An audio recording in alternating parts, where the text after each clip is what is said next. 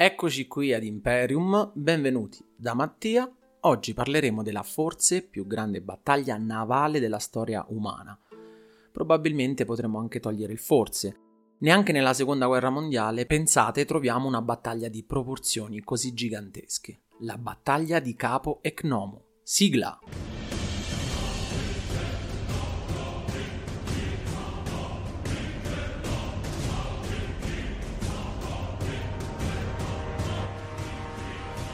Prima di iniziare volevo invitare a seguire la pagina ufficiale Instagram del podcast che si chiama Podcast Storia di Roma. Inoltre ho aperto un account Patreon all'indirizzo www.patreon.com slash storia di Roma per chiunque volesse supportarmi o aiutarmi nel proseguimento di questo podcast, con contenuti in anteprima per gli abbonati. Grazie davvero a tutti quelli che intendono darmi una mano. Ci troviamo nella prima guerra punica, più precisamente nel 256 a.C., quindi dopo otto anni di scontri tra le due potenze di Roma e Cartagine. Quando pensiamo ai cartaginesi siamo abituati a pensare ad Annibale, quindi la seconda guerra punica, che attraversa le Alpi, gli elefanti, eccetera, eccetera. In realtà tutte e tre le guerre puniche sono molto affascinanti, in particolare questa prima guerra punica è stata a parte più interessante secondo il mio punto di vista per alcune cose, ma anche poi più lunga parliamo di 23 anni di guerra piuttosto che 16 della seconda, e ha coinvolto anche molti più soldati, una guerra totale che ha visto sia scontri via mare che via terra. In questi due ultimi episodi abbiamo analizzato la prima guerra punica e abbiamo visto di quanto sia stata lunga e complessa, ma anche bella e intrisa di strategia e colpi di scena. Facciamo un veloce riepilogo come sempre Roma ha conquistato tutta l'Italia del Sud e cacciato Pirro. E per ora rimane a guardare inizialmente cosa accade in Sicilia tra Siracusa e Cartagine. Fondamentalmente si sono affacciati sul Mediterraneo, ma ora vogliono interessarsi alle ricche rotte commerciali che poteva offrire tutto il cosiddetto, in futuro, Mare Nostrum. Per trovare una scusa per invadere la Sicilia serviva una scintilla, una miccia, che arrivò grazie ai Mamertini. Questi chiesero aiuto ai Romani dopo che avevano conquistato Messina e Siracusa ne rivendicava il possesso. Roma decide di entrare in guerra e quindi scatena a sua volta la prima guerra punica. Conquista all'inizio gran parte della Sicilia, avendo sconfitto Siracusa, che passerà ad un'alleanza con Roma successivamente, poi Agrigento, Messina stessa e altre città sicule, Nel momento migliore dei Romani si pensa ad invadere l'Africa per dare un colpo fatale a Cartagine e quindi, dopo anni di preparativi, una grandissima flotta composta all'incirca da 350 navi e 150.000 uomini salpa da Messina pronta alla grande impresa. Cartagine non rimane a guardare e intercetta la flotta romana con altrettanta forza bellica. Eccoci qui allo scontro di Capo e Cnomo. Prima di entrare nel vivo della battaglia, facciamo uno zoom sulle imbarcazioni che sono ovviamente il soggetto principale di questo episodio. Iniziamo da quello cartaginese.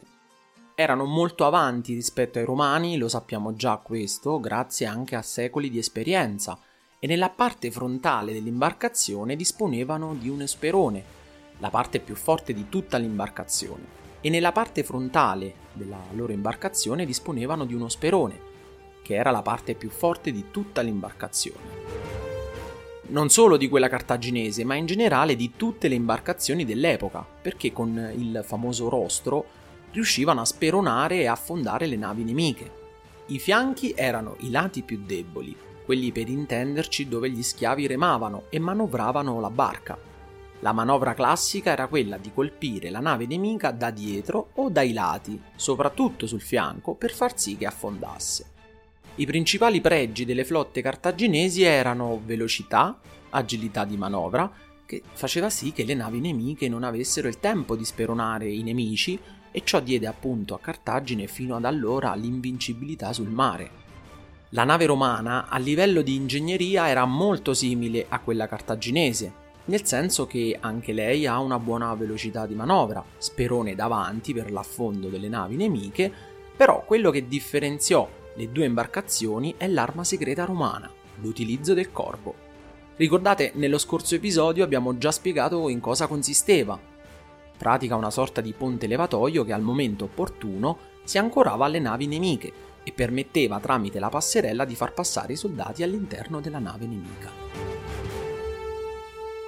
Quindi ci troviamo nella situazione che se una nave cartaginese attacca speronando la nave romana, può essere a sua volta abbordata da quella romana con il corvo, e quindi capite bene che l'attacco cartaginese a sua volta poteva risultare fatale, in quanto si speronava l'imbarcazione nemica, sì, ma a sua volta veniva presa d'assalto e abbordata dai legionari romani, portando così il combattimento quasi come fosse sulla terraferma. Quindi, ricapitolando, cartaginesi più rapidi e veloci, i romani più lenti, ma una volta che ti prendono non lasciano scampo. Siamo nella parte meridionale della Sicilia, vediamo le disposizioni della battaglia. I romani dividono tutta la loro flotta, ricordiamo quasi 350 navi, in quattro divisioni o blocchi, in una formazione a triangolo, le prime due file, poste quasi in obliquo nella parte frontale, era a capo dei due consoli, Lucio Vulsone e Attilio Regolo. La terza, che invece aveva tutte le vettovaglie e i rifornimenti necessari per la missione in Africa, quindi anche la parte più pesante e importante, e la quarta nelle retrovie, in linea dritta che chiudeva la forma triangolare dello schieramento romano.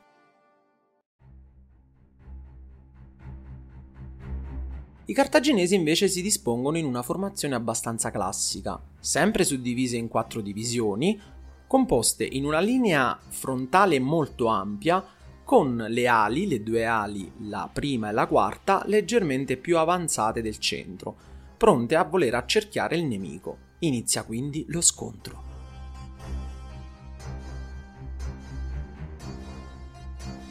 Lo scontro inizia con le due divisioni centrali cartaginesi che fanno finta di indietreggiare. Questo perché volevano che la punta, composta dalle due divisioni comandate dai due consoli romani, andasse avanti per venire accerchiata poi al meglio. Così accade perché i due consoli partono all'attacco delle due divisioni centrali cartaginesi che indietreggiando portano i romani a scoprirsi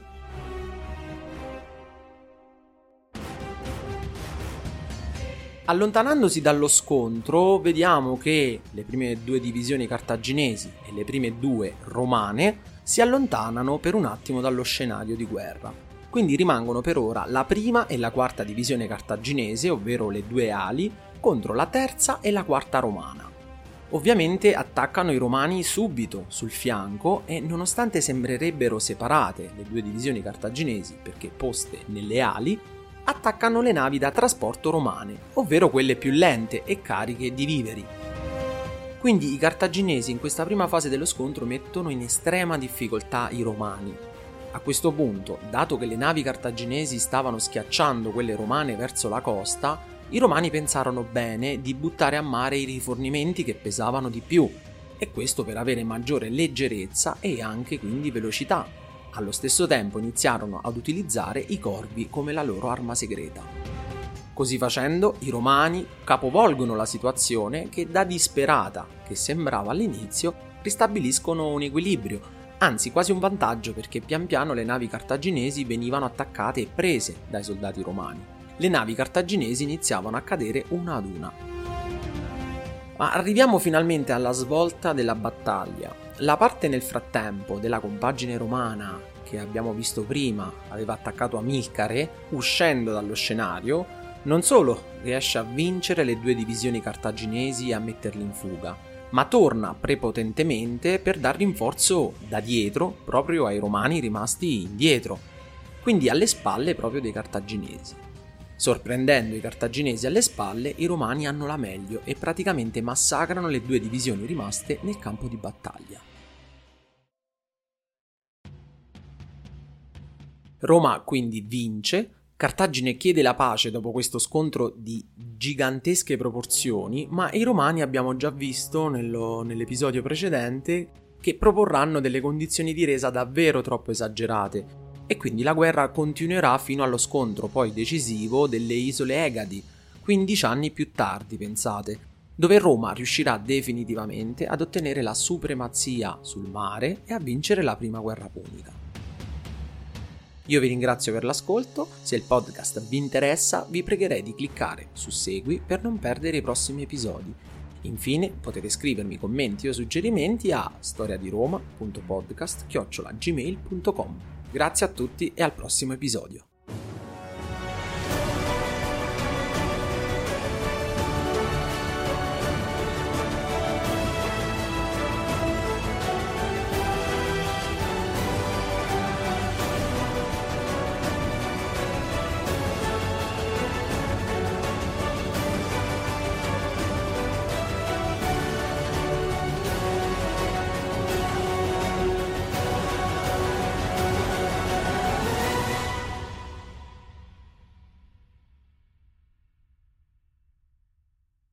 Save big money at Menards. Let the fresh air in and keep the bugs out with replacement screen for your doors and windows from AdForce. It's easy to install, durable against the elements, and comes in a variety of types to suit your needs. Repair your screens today with a roll of replacement screen on sale through May 5th. And check out more great deals happening now in our weekly flyer on menards.com. Save